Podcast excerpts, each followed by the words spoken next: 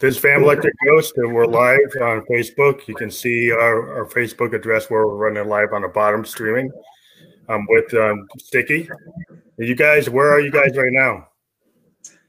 We are sitting in my apartment in Cleveland. Yep. In Ohio. Cool. Hanging out, yeah. So, welcome. I'm in uh, New Hampshire. Oh, wow. in my little home studio with all my gear. nice. That's pretty nice. I like That's the blue hue, blue hue. Yeah, uh, I got all my son synths standing, standing behind me. They're giving me my courage. But um, um, so yeah, let's let's get into it. I know you've got a brand new single, but I like to go through and to kind of talk um, out the questions I've sent you, and then we will focus on your brand new single as part of this whole um, conversation. Fantastic. Awesome. So, so I always ask. Sometimes I only have like uh, duos on or singer songwriters, and I got a full band. So I don't know who wants to ask this, answer this first. But I always ask the artists I talk to, uh, when did they first get into music? You know, like what age? And so I don't know who wants to go first with that. we go from left to right. All right. Um, I got into music. Uh, Matt, by the way. Uh, I play bass for the band. Um, I got into music in fourth grade. Uh, I picked up trumpet because my dad had talked about how he played that in high school. So I got super excited to play what my dad played in high school. Uh, I started on trumpet, played that for a bit, and then realized that bass was more fun and cooler. So here we are. I'm. Jared. I play drums. I basically like also had it throughout my whole childhood, starting like a super young age. Not a super musical family, but like it was always around and picked it up and found my passion in it. Yeah. I'm Connor. I'm the lead guitarist. I uh, let's see. I started playing flute in fourth grade, Yeah. um, and then at some point switched to like real instruments. Flutes are really I'm like a big wizard. Yeah. so then I switched to guitar and bass in high school, and I've stuck with those ever since. More. Well, I was a clarinet, so I have respect for that. I started on the clarinet, and then went to keyboard, so I I get that. Nice. Uh, I'm Nick, uh, lead singer, and just for as long as I've been, I can remember, music has been a huge part of my life. Uh, my dad plays the guitar, and there's pictures of me at one year old sitting on his lap while he's playing, like making up a song about pumpkins. So it's something we've been doing. That's cool. I'm Mac. I'm the rhythm guitarist and auxiliary vocalist. Um, I started playing in fourth grade. I started playing clarinet, um, and then moved over to the saxophone, um, and then played baritone saxophone for a little while. And then sophomore year of high school, I was doing a lot of writing, so I picked up my dad's old guitar and started to learn to play guitar to just add more to the writing. Cool. Well, you could have gone the jazz route, but you went the rock route. I do like playing jazz sax, but yeah, yeah. So, um, so how long have you guys been working on music as you as like in bands? When did you guys first start getting into like bands where you're writing your own tunes or doing cover tunes? Like, now, now second to the next question, but whoever wants to go with that. Like us as a band, or like when did we all have our first like band? Yeah, I, I usually like to talk to people like how they kind of got into where they are now. So, if So, you, yeah, whoever wants to go first. Oh. Three years ago, we started kind of playing around together when uh, I guess the three of us were freshmen in college. Um, he's a year above us, and he's a year below us in school. And so uh, we started playing guitar together mostly. It was like five acoustic guitars, kind of just playing around with each other. And then about a year later, I don't know if one of you guys wants to talk about this, we decided to do Battle of the Bands. And that's when we like actually tried to organize ourselves. Yeah, one of you guys can take I feel like all of us except Mac had been in like band situations before, whether it was like Nick playing with his dad's band or Matt and I had bands in high school, as did Connor. Like, and we all ended up playing in those and then kind of letting it go as we got to college, but then finding each other and starting it up again. And like Mac had not really been in one and had just learned guitar and music to support his writing. And like a bunch of us are writers, so that fit in really well from the get go with us. So, how did you guys like link together? How, who was the one that brought the whole band together? Or did you kind of just? How did that story happen? Um, we have all been members of the same fraternity at some point. Uh, I've known Nick since high school. Um, Connor, Jared, and I all joined the, the group together. Uh, and then Matt came in and tried to, and also joined a year later. So we kind of introduced through the Greek organization. Um, but uh, it was kind of like we had all mentioned starting a band at some point. Like we all wanted to keep music in our lives while we were in college and we all talked about it. But when we saw the announcement for Battle of the Bands, that was like that was the kick to get going. That was like this is our opportunity. We should start now, and that's what it was. So which frat are you? And I'm an Alpha Delta Phi out of Bowdoin. Nice. Uh, we were in Phi Gamma Delta. cool. Indeed. I get it. And we- so we had all like the four of us had all talked about it and joked about it. And like our school has this battle of the bands that often is cover bands and like people playing for the fun of it. But we really wanted to like make something cool. And as soon as Mac was Mac got here to school and like became our friend as well, and we realized like we have plenty of guys and no excuses anymore. And and then it yeah, it just kind of happened that way. Yeah, so that's the kind of another question. Like the question I, I always ask is like, there's a lot of people that are musicians. They become studio musicians, or they play in cover bands, or they play, you know, weddings. And what what makes an, a, a you as artist decide? Uh, you said that you have a lot of writers in the band, but what made you feel like you had something that was uh, enough that made you know to say or to play that set you apart that you want to do your own music? I think musically we come from like very different backgrounds. Uh, not very different, like as different as you can get while staying in the realm of Alternative like, rock. Alternative rock. Um, Yeah, and all of us are like totally different writers. So we just kind of started off showing our own singer songwriter like solo stuff and kind of just slowly building up as a band and adding our own backgrounds on top of the songs that we had written as solo stuff. And like probably two or three songs after starting to do that, we were like, wow, uh, we we really like the sound of what we're starting to make. So let's start rolling with that. Let's stop focusing on doing covers and let's try to like continue on making our own sound and mixing all of our backgrounds. And So not how- to speak for any of these guys, but I'm not good enough to be a studio bassist.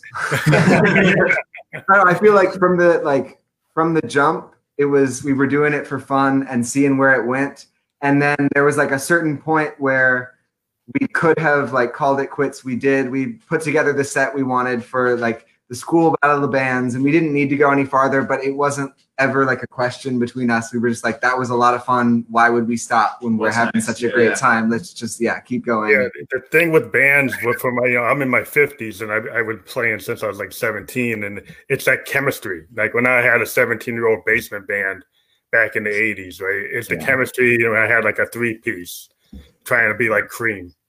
and, uh, and uh, you know, that's who I, you know, I was growing up in the 70s. So like everybody that we wanted to be like the Doors, we wanted to be like Hendrix, we wanted to be like Zepp. And, um, it's just that chemistry when you get your bandmates and you say, "Hey, we're not just going to do the battle of bands. We got something here," you know. And then you, you, then the guys like grow out of it, or they they get married or whatever, and then you keep on going. You find another group. You, depends on where you're going, but it's interesting. You have so many writers in the band. So my question would be. So when you guys come up with songs, is it's a it's a collaboration with everybody, all the writers in the band, or is there like a primary songwriter and then the guys are secondary, or is how does it come together? How do you guys like work that out? Every song is a little bit different. Um, for the most part, to begin with, it was people would show up and say, "Hey, I have this song. I would like to make it a band song," and then it slowly started transitioning more into, "Hey, let's go write together," or "I had this idea for a song. Let's all all together and try to figure out some parts for it." So it's mm-hmm. moved from a more isolated to a more group mentality. So do, are the lyrics like written together, or is there somebody focused on lyrics and somebody focused on guitar or bass, or do you guys have specific areas that you focus on, or i- you know anybody has an idea and it's like a, a group vote or a vibe vote, like you feel the vibe, and say hey that works, that doesn't work. Is that how how is it? How do you guys like decide? It's kind of different from song to song. Like these three, I would say, are, these three are the main writers. Mhm. Um, and lyricists, and they'll they'll come up with you know a, a chord progression and some words they have with it, or maybe like a, almost a full song, full set of lyrics, full chord progression, full bridge, full everything. They're like, here's kind of what I have, and, and they'll show it to the band, and then we'll like just go through however we feel is good once, and then try to just put in different ideas in different places. We all kind of pretty much just write our our own parts. Oh, um, That's interesting. Yeah. It's just like it starts from one core idea, and we all build from there as we see fit. So typically, when you guys are in a writing session, are you guys working like on a DAW, on a digital audio workstation, or are you working like as as a full band unit, working the song out and playing it as a full group, or are you tracking it out on a DAW and being very intricate on all the details, or is it a combination of all those things? It's very much just a natural full band. Just keep Yeah. running it, keep adding different stuff, keep changing stuff until we like how it sounds. So you'll work it out as a full band a set, and then you'll go to the DAW and maybe like work. How, how do yeah, I mean, we've just been what we've been doing in terms of recording is just going in with the producer once we have stuff and have ironed it out ourselves. Oh. We're preparing to go in studio in a few weeks. So our oh, so yeah. week have just been like run that chorus over and over again. Just when we get to the end, loop back to the first measure, just like we were playing it through a whatever. But it's just like three of us playing for the other two to listen to and figure out their part and make sure. Oh, so like old school, like what I used to do, in like, like what I used to do in '78 and '84. Yeah, Yeah. before I got my little Tascam, and then then I moved up to a like a, a, a Zoom R24, but uh, yeah, and, a, and then a Tascam 24. But yeah, it's, that's kind of cool because like so many people I talk to today to, to today, you know, they're like you know DJs. I talk to EDM guys. I talk to other other producers. I talked to a band in California that was more like you guys. It was a metal band, and they were they, they were they were like a hardcore metal band, and they they're in the garage or in their basement, and they work the songs out. But then they go to a DAW, and then they track it out.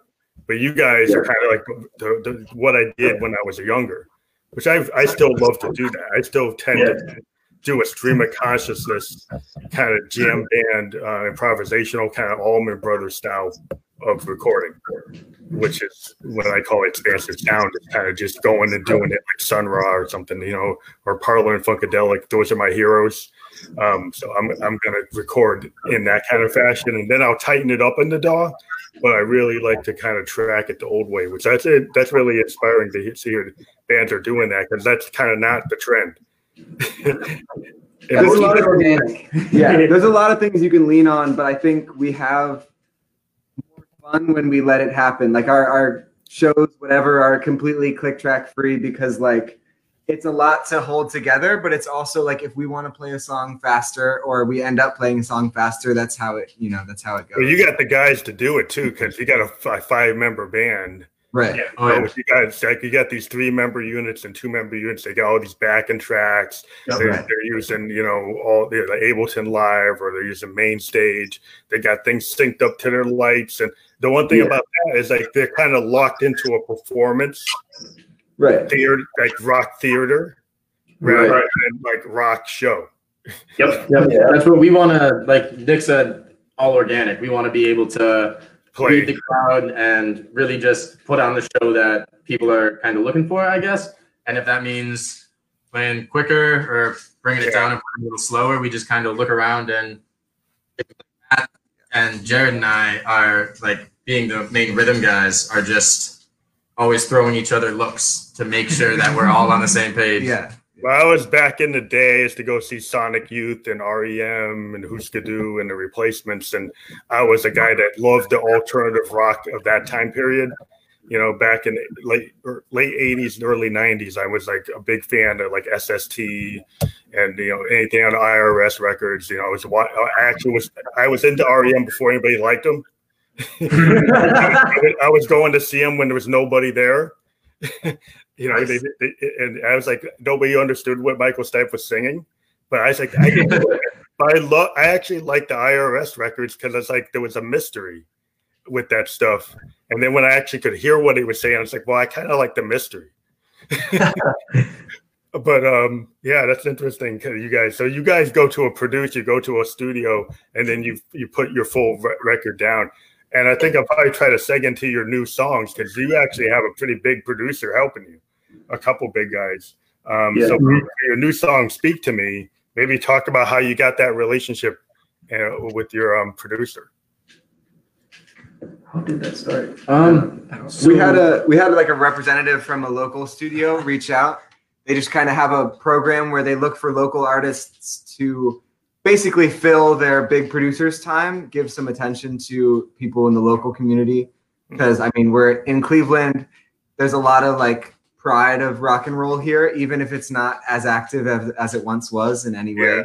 Yeah. Um, but like, there's still people getting into it and supporting the scene here. I mean, it, it is really great.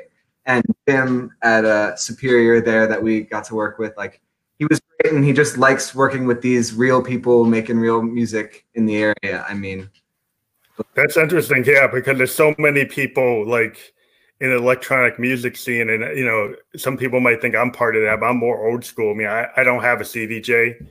I don't show up to the show with my SD card. I, I- I- show up with my Moog, and then they ask me like, "Oh, you need a sound check?" Yeah, because I got a '74 Moog, and it's like it's it's got to get sound check, you know. Yeah. but uh, it's just interesting that you guys were able to get to like a, a, a traditional producer.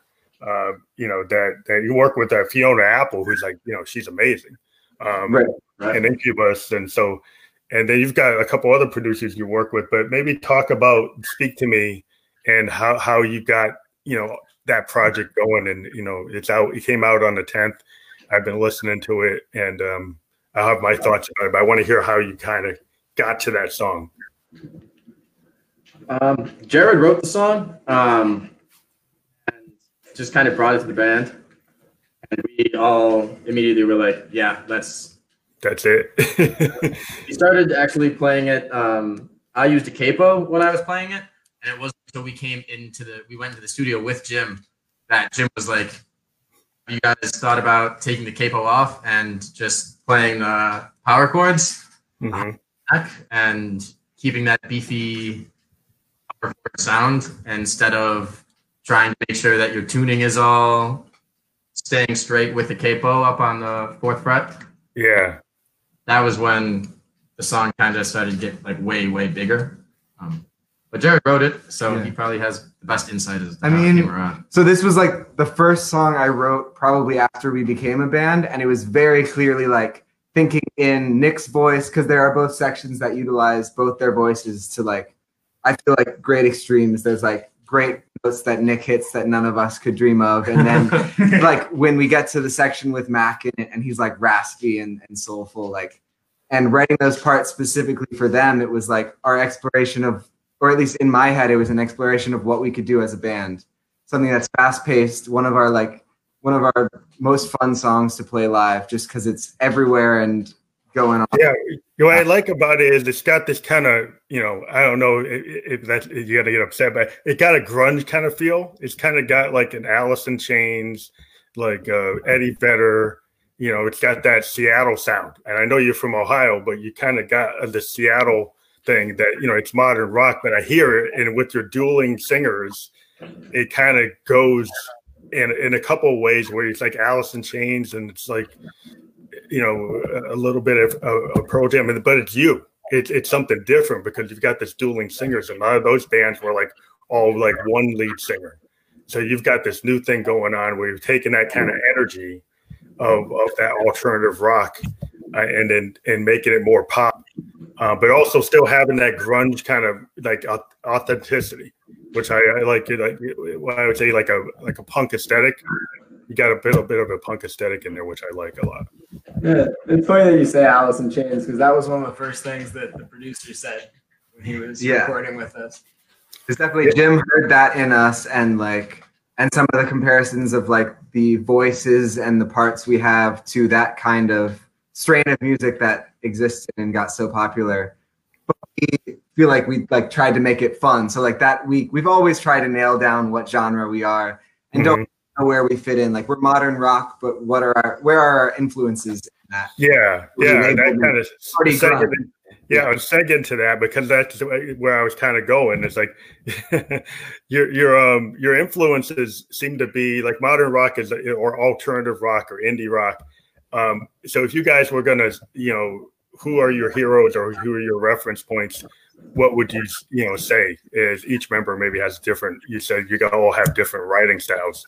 So we could be here for half an hour talking. yeah. yeah, I guess you guys go for on, but maybe like uh, with this particular song, maybe kind of name check some people you would think. I think I name checked some of them already, but I don't know about for this song particularly. I definitely say we all have very different like specific idols that we like mm-hmm. look up to, and a lot of us had people we grabbed like when we were younger, especially like they're that their music is what we want to achieve. Like hmm. a lot drummer who could, you know, play some songs, write them. We have like Jimi Hendrix lovers like Tigers Woe, great rockers, you know. Uh Dio was like one that we really liked growing Dio, up. Yeah, Dio's so yeah. Yeah. Tried to take from all our inspiration, you know. But it's different for every person, and I feel like that shows when we put our parts together. Yeah, I definitely can hear it. So anybody else want to chime in on that? I mean, for me, you know, like songs in like the the reggae genre and like bands like Red Hot Chili Peppers that like really utilize the full like ability of a bass. It doesn't really show in this song for me at least. But yeah. like that like that's where I try to take a lot of my influence from. Like it's uh, like Ballyhoo and and like I said, Red Hot Chili Peppers. Like Flea being able to use the bass the way he can is ridiculous, and I hope that one day I can actually do that. Um, but like those are some of the guys that I look up to. Uh, I learned um, one of the one song that I learned in like high school that I like that made me like fully understand the instrument was the Chicken by Jaco Pastorius. And again, nothing like this song, but like those are some of the, the instrumentalists that I like take my influence or want to take my influence. That's interesting because like Red Hot Chili Peppers kind of have this funk thing that I hear a lot of Bootsy Collins. I Bootsy hear a lot of, yeah, I hear a lot of like funkadelic. You know, they had multiple. It wasn't just Bootsy, but that kind of that kind of playing um, from the funk era. Um, you know, they kind of you know took it into that type of rock, and it's always cool to, when people take multiple genres or they take genres you wouldn't think you could fit into and a lot of you know some you know things like reggae and and and, and hip hop and and jazz, you know, fusion. When those elements get into rock, it makes it really interesting, you know, because I'm a mm-hmm. big fan of the Clash, and I thought it was really cool when they did Sandinista, because on Sandinista, I mean, you have hip hop, you have uh, new wave, you have punk, and this is a punk band. They're like the, the biggest punk band in the world, and they decided to go in a different area you know that that, that opened up how far they could go because they weren't just stuck into right. one area. They were able to kind of go anywhere they wanted to. So that's really cool that you're talking about those kind of bass lines. It kind of makes me wonder what your full album would sound like. me too. No, yeah, no, Definitely a lot has changed in that as we've kept writing because we're more comfortable in our sound and experimenting within it. So like there have been songs we do that have like really funky sections of like bass lines, one that some that stand out. Same with like every part has its moments where it really sticks out and does something like different, but we really like can't escape the sound that we take with all the tone of our instruments and everything because it it is us and it like I feel like comes out in most songs, even when they're a bit different. That's cool. One cool I love about bands, like a lot of times now you don't really talk to bands because a lot of popular music isn't band oriented. It's more personality oriented. Um, but but the the one thing I loved in the '70s is like you got a band like the Who. Everybody was an individual, right? Entwistle was like a jazz bassist, and he's just running off and, yeah. and doing like lead bass. And Moon was like like just you know going crazy he's not really keeping time like a normal drummer. He's just soloing through the whole thing. Yep. And Townshend, Townshend was the one keeping the rhythm for the whole band. And so and so everybody in the Who was like almost going in different directions, but they were able to keep it together with this cohesive concept. And it's interesting, you know, they you know, Pete would write everything, but he would let everybody in the band kind of come up with their interpretation of what it really should be and he would come up with these really tight demos. But then, you know, Entwistle would rewrite rewrite the bass line. Daltrey would, you know, energize the vocal. Uh, and Moon would just take a simple drum line and turn it into what he could do. And so I've always been very interested when you have you know bands that everybody kind of writes, like what you're talking about. That's that's that's pretty cool. Where you're not just uh, so you can be very inventive and kind of a cohesive unit that's u- unique in your individuality, but you come together and it works. Yeah, we love doing that. Coming up with this is what I have the idea of this should sound like, but do it the way you would because it comes out. Everyone knows their instrument better than others, so it's awesome to see where Yeah. people take the ideas. It's kind of good when you don't have a, like a dictator in the band. like some bands, like the history of music, you have some bands where the, some writers are are so uh, into having their own way, they would like rewrite everybody's part, and it had to be the way that writer wanted it. And it's cool to see a group that where you guys have kind of got this de- democratic way of, of of saying, hey, you know, if this guy, if he's the bassist, he's going to come up with the bass. You know, he's the drummer, he's going to figure out the drum. There are parts that we don't like. Yeah, I mean, but like we still, we like having to be able to like hear everyone's voice in the song, even if you weren't the one that wrote it. Being able to hear Jared on the kit or Mac on the rhythm guitar, like you can still tell who's on the instruments. Yeah, that's cool. It's not all being written by one guy, you know, which kind of can can make it a little less uh, exciting. um, so so I like to ask about like how you record, but we already kind of talked about that. So Dick, I guess the question would be, given what's going on now with uh, Corona, are you able to you know put your stuff down in this kind of situation? Have you had to adapt? how you get your songs produced. If, are you able to get to a studio, or do you have to do send everything in through the net, or how how are you managing? So we fortunately are able to get into the studio. Um, we're heading back soon, um, and basically just have to make sure that we all stay healthy and take our own precautions when we're on our own to make sure that we we aren't getting sick and tracking corona in. Um, so fortunately, we can get back in with a producer. Um, That's cool because some some bands I've been talking to around the world, like in Europe, they have like in London, they had this rule like two people can't be in the same, more than two people can't be in the same room, so none of the Oh, studios can, can operate. Last you know two weeks, I was talking to somebody in London. They were kind of not able to get to their studio without sending stuff to the producer and the engineer, and then they have to send it back. so, so nobody can. Like, they got a drummer sitting here and a bass player there, and somebody else somewhere else, and they can't get together because they got this rule saying they can't be in the same more than two people. Um, so that's cool they were able to do that because some some place some places are very restrictive right now. But uh, We're so, well, this is one way that we're benefiting in Cleveland, like being one of the first areas that like really shut down when this started kicking up. Like we're just kind of lucky that DeWine was smart about how he handled this in the first place, so we just kind of get the benefit from that. That's cool. I mean, it's, it's been a really hard thing because like you can't, you guys can't do shows yet, right? You still can't do shows. No, yet. Yeah.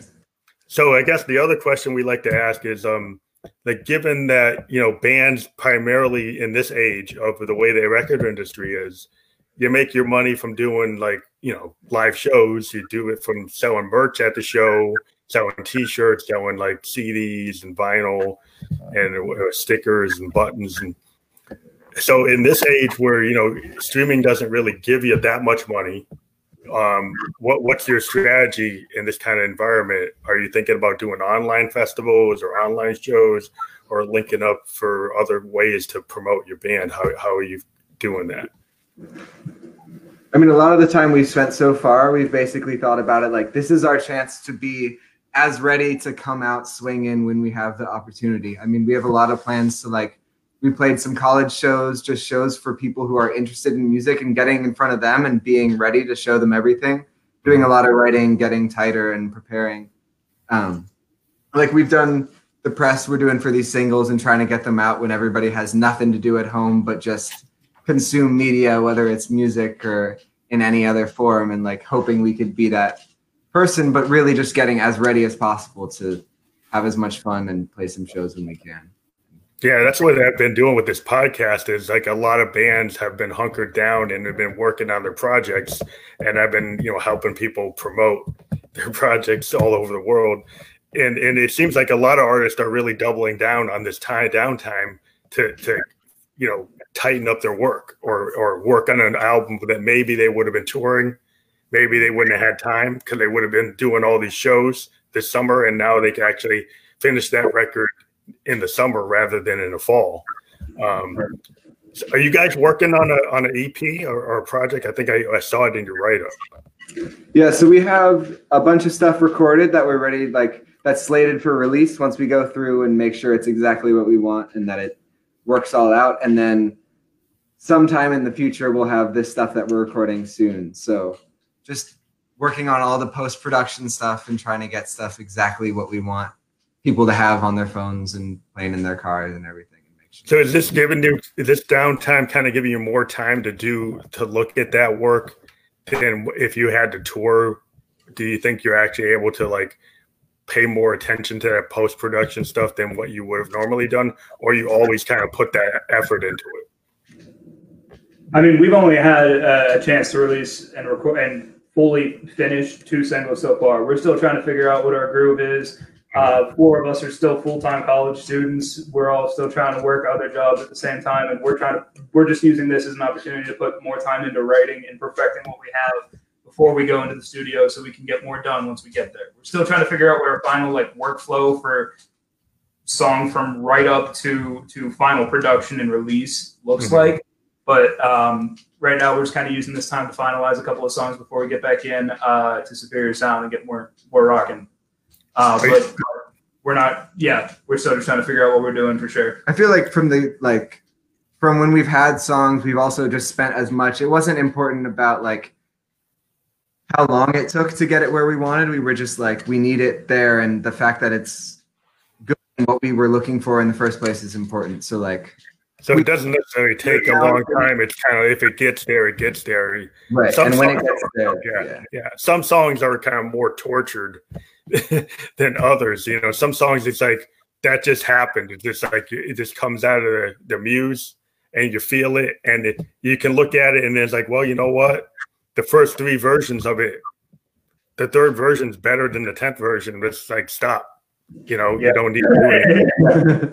You know, because that's what you know happens. And some people, it's like, well, it's got to, it's got, it's got to be a better version out there. It's like maybe not.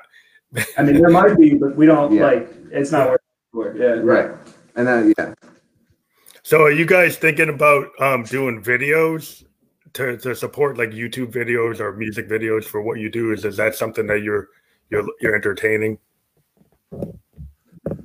We definitely thought about it at some at some point before uh, everything kind of got flipped upside down. Um, talked about doing one for Lost for Words, which was our first release, and this whole, the whole COVID thing has really thrown everyone for a loop. We're, uh, Mhm.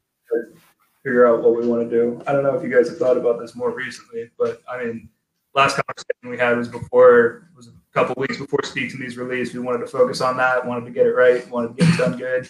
Um, and we'll probably actually start talking about that again now, now that, you know, we can reach out to more people, feel a little more comfortable around people that maybe we haven't seen for a few months. Hmm. Things along those lines. I mean, it's really like if we like we have ideas for it, and there are people who want to see it, we'll make them at some point. But Mhm. at this point, we're really focusing on like the future music to get a Music.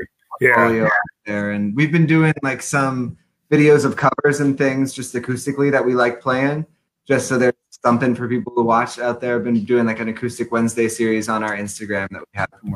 Yeah, I've been seeing now. I was just wondering if you were gonna do like an official music video, work with like somebody to like put that. Eventually, yeah. at some point, Yeah. for sure. Yeah, it just seems like a lot. They, they, the the the audience today is so kind of video primed. Um, they, they're you know you got the uh, people who you know watch YouTubers, people play video games. Everything's so visual. Instagram itself is a very visual uh, place. That you know that's how a lot of musicians kind of take that one minute that they can capture somebody's attention and put something out there to kind of trigger interest and so it seems like that that's a you know putting something out on an Instagram, you know, like longer uh, term video, and now that you can do up to 15 minutes. Um, there's a lot of bands have been taking advantage of that and finding ways to kind of reach their fan base, especially in this time, not being able to do live shows. Um, but so um, your your process um, has been not really changed because you guys have been able to get to the studio. So that's kind of cool because so many bands in the last two months I've been talking to have been kind of really not de- uh, derailed from their normal process. So it's cool to see that you weren't totally derailed uh, from everything that was going on. Uh, we definitely at practice discussed like what we need to get done because there are certain things during like a season that we're playing out a bunch we need to make sure that we're on top of songs keeping them tight because we have you know a show next week or in the next few weeks. But now that you know our next show is sadly at least like three months away at minimum i mean we can't even know. You know there's no point to keep sp- stuff specifically like we could play this tomorrow for an audience. It's like we should keep playing it. We love playing the songs like we go through our set list pretty often to make sure everything's on the tip of the tongue at least but like mm-hmm. the pressing the lack of pressing need for that rather is I mean, it gives us a lot of time to do other stuff and change our process to optimize the time we have. A lot more time to write and get a song closer to that perfect that may or may not exist that we talked about. Right. Yeah. Iron. So when you guys play live, you've got your released music like on Spotify, your two released singles. Do you have a bunch of stuff that you play that's not actually been released on any of the streaming services? It's that your it's still your own material, like a mixture of covers and your own material. We kind of phased out covers a while ago. Yeah. Um, we'll do them every now and then for like a battle of the bands where you want to hit the nostalgia for some people or something like that. But for the most part, we're, we're anytime we play the Grog Shop, anytime we play at Mahall's, it's all originals. Oh, so you've got a, a whole catalog, but it's not available out right. there. Yeah, I mean, yeah. How many do we have? Like 12 at least? I mean, yeah. And they're all like at different levels of how much they're like ready recording or whatever because they're like our favorites at the time. There are some we like started writing and but we love it all and like playing it is a great time. And we have people who come to our shows like especially friends who know the ones that they've never been able to hear recorded but they're still you know a fun time and everybody gets into it. So out of that set list how many of those songs are on on the next project? Did you like you called it from that list? Yeah we've got five picked out that we'll be doing for the next round in the studio. Yeah. Cool and did you kind of decide based on the audience reception um, which those songs, already did decide based on what you guys liked? Or is a combination of audience feedback? Yeah, probably more what we like. Though. Yeah, yeah, and, and like the the effort to do something organic that we keep kind of referring back to, like we just play what we are feeling like playing that show, and if we think the audience is going to have the most fun, if we're obviously having the most fun we can be. So we pick the set list based off of like how we're feeling and what we want to play. And then choosing like the songs we record this next time. Like when a set with a set list, we want it to grow and be a lot of fun. But with the recordings, we've been more thinking about like what we want it to be as a whole, as like our sound. What like we want it to come across in the best way possible, and pick the things that we have the most fun playing and enjoy the most, but also things that represent us yeah. Yeah. So that kind of gets to the, the um, in the way the industry is today. I was talking to a couple other bands. Everything is like single focused. Everything is like us, everybody has playlist, and people don't do when. When I was a kid, I go get Led Zeppelin four, go in the basement and listen to the whole thing. You know, I go get Pink Floyd and, and Hendrix, you know, Electric Lady, and I sit in the basement and listen to the whole project. Um, so when you're putting together a collection, are you thinking of it kind of like an album, uh, like the way people did in the '70s, or you're kind of thinking, well, this these songs just like fit together, but maybe they don't have a theme? Do you do you kind of think of in terms of projects as albums or similar, or things that would fit together in an album concept? Yeah, we uh, as a group, we are still very much uh, album focused in what we listen to. That is a lot of us when we go to put on music. So what album do I want to listen to right now? So um, while we have to keep in mind the balance and what would be good as a single, uh, we definitely are trying to think as a unit uh, what songs go together, what should we do, how can they transition, thinking of it in a bigger picture. Yeah, because like you know, Sergeant Pepper's kind of started the whole world in the concept of um, albums because you know in the 50s everything was just you know whether you're on motown or stax or you know reprise or any of the old labels columbia things weren't really focused as albums you know you had maybe you had a bunch of hits that suddenly got collected and put out as a as an album but it was really when you get sergeant pepper that suddenly you, you can actually look at the album as like a, a a, a, similar to a novel. You know, that the musician can actually present a full concept. And you know, you get bands like Pink Floyd and Yes they expanded on that. Um, but it's interesting to see you guys in that mindset because there's so many bands I talk to that that don't or, or, or musical acts that don't think like that anymore. Everything is kind of like single oriented or you know playlist oriented uh, and, and not really focused as, as a full concept, which is heartening because I'm I'm still an album oriented artist myself. So I, I, I, I that's what I, I, I try to do concept albums.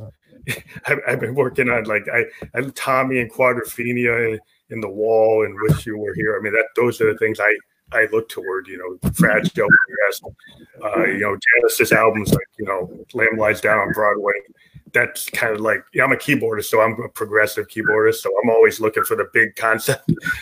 yeah. um, it's just it's a hard thing to hear like a, a, band like yourself in this age thinking that way because you know I think it's coming back in other genres. It's interesting, like in the in the in hip hop, yeah. there are a lot of albums, you know, from like Tyler the Creator and um, you know, Logic, you know, uh, you know, even Kanye West, the, people get those records, you know, they're meant to be heard all the way through as a full concept. But on the top 50, there's so many bands that are not that oriented. So do you find it's hard to to kind of operate that way in the way the world is today as a, as an artist, or you just don't don't care because you're just going to do what you want to do? you definitely don't discount the single oriented um, mindset. Um, but all of us are album guys. We like the full things. Um, yeah, yeah. Kind of try to mix both worlds together, um, but mainly kind of keep it on track of what we want to do. Um, because at the end of the day, we're all doing this because we love doing it, um, and we want to keep loving it and keep having fun. And I know for me personally, if I had to drop the whole total album mindset and have some type of cohesive sound from song to song, and work solely on like singles, I probably wouldn't like doing it as much. Um, so we're just doing our best to mix the single orientation with the full album. Well, I think it helps with that you guys are in, in, in a, still in a kind of rock area. Definitely. Like you know, I was talking to a band from Seattle. Um, I was talking to a band from Los Angeles. You know, played a Viper Room. Um, so there's still these areas like you know New York, the CBGB crowd um, you know, there's still bands that are band oriented. You know, still people who are trying to present in that way, which you know, I, it keeps keeps me heartened because you know I, I like ty- new types of music, and I'm not opposed to people doing, uh, you know, modern music with you know just a PC and a CDJ and a MIDI device or something. But I've I've always been the kind of guy I'd like I want to go see like a fusion band or I want to see like somebody you know channeling Johnny Cash or or channeling Robbie Robertson in the band because you know I'm into that kind of Americana. So if I want to see somebody playing a mandolin or you know actually you know go to Nashville, go to Louisiana, go to New Orleans. So that's that's kind of where my has always been. Probably more fun or Austin than in some uh, you know, DJ club. but um, yeah. So, what are your thoughts about the music industry and streaming services? Like, what what are they like? It's like a double-edged sword in some ways. I've heard people talk about, but what are your, your opinions about the way the industry works today? I mean, it's definitely tough uh, from this end, from a financial perspective, as well as even just the, the concept of albums. It kind of has changed the way people see that. but at, at the same time, the we're in entertainment to entertain people, and if we're and streaming is convenient, unfortunately. So that's the way to go, and uh, I think we all just have to adapt and figure out what the best way to operate around it is because it's what's working for people that are trying to consume. Yeah, I find that what it, what it seems it's kind of like the way the radio was for me and as a kid. You know, the radio is how I found out. You know, college radio. You know, Mhm. streaming kind of like the way college radio and MTV, like 120 minutes. It was just this show on MTV. They used to, you know, you'd see Sonic Youth, or you'd see Hüsker Dü, or see REM, you'd see all these new bands because they gave you a way to hear them. And now that was like limited to maybe 120 minutes you know, you would say two hours an hour on a Saturday night, or you your college radio station, you know, two hours, you get your favorite DJ would play all the new bands from SST or something. Um, but now you've got like tons of bands, maybe two, two, so much music, and it's you know it's really cool, and you can hear stuff from all over the world. But then it's like, how do you differentiate yourself in a market that has that many people in it? Right. Yep. Yeah, I mean, I think that I think that these streaming services are really helpful as an advertising tool, but it's it's more that if we can meet people in person or through other social media means like Instagram or Facebook, and then we can point them towards the Spotify, then we get access to a big market that we might not be able to if we were just on the streaming service. So I think it's more of like a Combination strategy. advertising toolbox. Yeah, it's like you got to use your Instagram to kind of catch people's attention with a with a flashy video or something that's going to draw their attention. Bring them to your Spotify, bring them to your Tidal, bring them to your Apple Music, whatever service you're on, and then get them to go to the show, and then sell them a T-shirt, then sell them the vinyl, then sell them the you know the, the merch, and that's how you really make the connections with the bloggers and all the PR people, and if you can, you know, get you know, I think a lot of musicians today are finding out they have to do sync licensing. They got to get into, you know, uh, working on other people's records, uh, you know, and just connecting with, you know, in, in a scene or getting into a collective. Like a lot of bands I've been talking to, like in, in Europe, in Germany, and like Norway and the Netherlands, there's all these like electronica collectives of uh, guys who are like synth heads, and we're go guesting in on each other's records and we're working with all the producers and then we get uh, you know suddenly people in tokyo know about you know the ghost or i know about some other guy and we've been guessing on each other's records and then you, you build in a community. And it's kind of like you know it's just a scene thing. It's like what the dead used to do um except it's through the net I think that's what you gotta do. You gotta find new, new places to to know, connect as a musician and new ways to get your music out there. Yeah, we haven't uh, gotten to actually work with anybody on a project yet, but that's another one of the great things about where we're located and the the rock scene around here is really great. So we've gotten to meet a bunch of super cool bands and make new connections to play new shows with or promote each other's music. So it's one of the great things about Cleveland. Yeah. So, do you think that's in your future? You'd ever like, uh, you know, in the in the hip hop world, is like the feature is like very popular where guys will guest on each other's stuff and like in electronica and stuff. It, it tends to happen a lot. Have you guys uh, looked into that, or because you're focused on kind of getting your brand and your band, you know, into a cohesive unit that you're not really focused on trying to do that type of coordination with other artists yet? We've talked about like if there's a certain sound we hear or like a certain voice that we really like, like we'll kind of know if there's something we someone we want to collaborate with. But like we're very open to it, but obviously like we're doing our own brand thing and someday we'll be we'll hear someone's voice and be like we need to pair them with Nick and Mac and see like what happens. But Mhm. until you know, until it really hits us in the face, I think we're like open to it, but not haven't seen anything that's like looking yeah, it, actively right. seeking for it. I mean, Yeah, you just got your first two singles out, so you're probably focused on on your first record and your EP, and you know getting Right, out we're- there. We're, we're a big enough name that we might be able to get someone to work with us, or we're worth having, like we're worth working on someone else's project. for. we really want to work with Yeah. you. Whatever Yeah, music we want to make. Right now, that's been our music, and then at some point, if we hear something that we we want to try and whatever, we'll go there and just try to make whatever makes us happiest and is the most fun at every turn. So it's it's been really great to talk to you guys. It's um I'm, I, what I like to do is I as you guys get closer to your next project, we like to have bands come on and have like release episodes where we talk about like a full record. Because a lot of times we've had episodes where we actually premiere an artist's full record and then kind of talk out through that whole project. So once you guys are, if you feel that that would be cool, we could we could schedule that when you guys are ready to put that out. Yeah, Awesome. sure. Yeah. Great.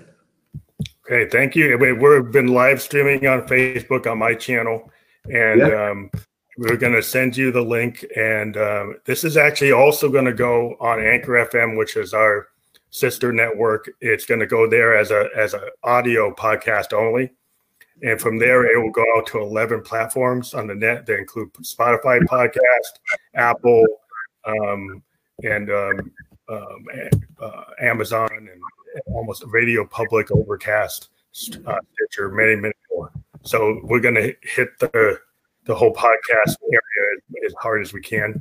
We even get it to YouTube eventually. We have to do a conversion to get to YouTube, but um, eventually, sometime this week, we'll be on YouTube as well. Fantastic. Great. Well, Thanks for having us. Yeah, thanks you so this was much. fun. It's awesome.